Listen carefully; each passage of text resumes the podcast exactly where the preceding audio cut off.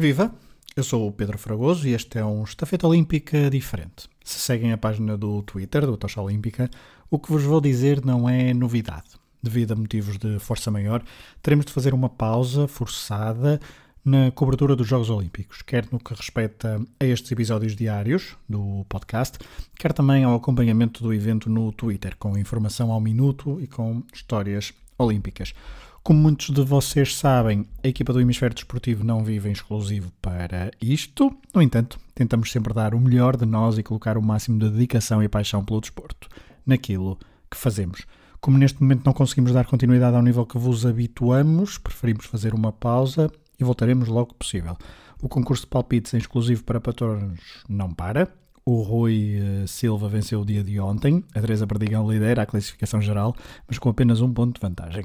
Posso também já revelar os palpites, os meus palpites para amanhã.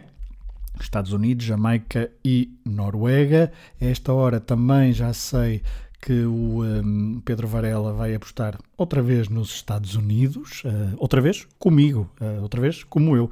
Ou seja, marcação cerrada aqui há outro elemento de Gaia. Estados Unidos, Irão e Noruega são os palpites do Varela. Também já sei ainda que a Sara vai apostar Arménia, Noruega e Hungria.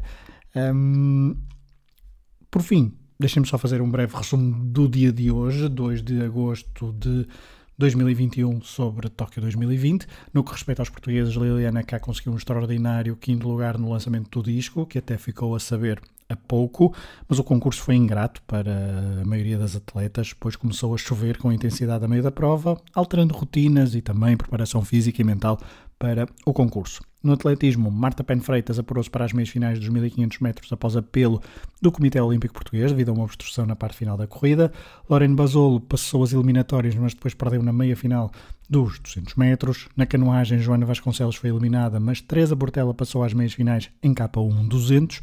Quem também está nas meias finais é Fernando Pimenta em K1 1000 metros. Na vela, devido à falta de vento, as provas foram adiadas. Deve ser das poucas vezes em que um tipo aqui do norte de Portugal se queixa da falta de vento.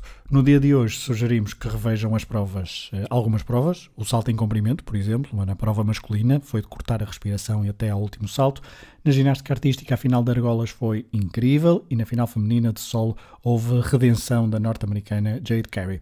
Ah, e o dia terminou com a vitória da neerlandesa Sifan Hassan nos 1500 metros. Ela que quer competir também nos 5000 e nos 10.000 metros, o que acontecer vitórias em todas elas será uma daquelas histórias olímpicas que nunca mais esqueceremos. Amanhã, dia 3 de agosto, de madrugada, a qualificação do triplo salto, com Nelson Évora, Pedro Pablo Bichardo e Tiago Pereira em competição.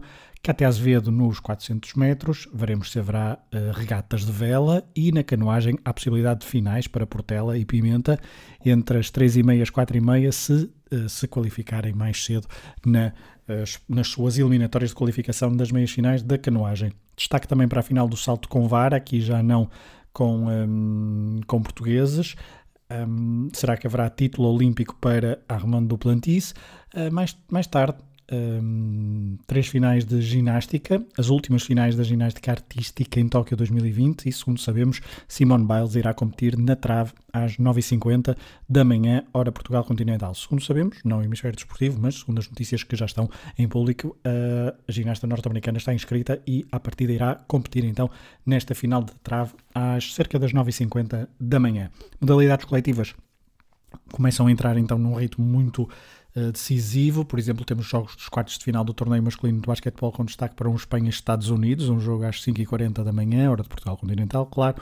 Meias finais de futebol masculino, Espanha, Japão e México, Brasil. Uh, hoje, já no torneio feminino, os Estados Unidos foram eliminados pelo Canadá na meia final e o Canadá vai defrontar a, um, a Suécia no jogo decisivo.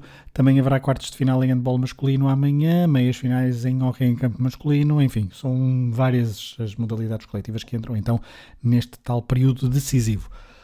Por fim, agradecer, obviamente, por terem estado desse lado até, até agora, nestes episódios diários do Estafeta Olímpica. Nós voltaremos assim que conseguirmos. Um abraço e bons Jogos Olímpicos.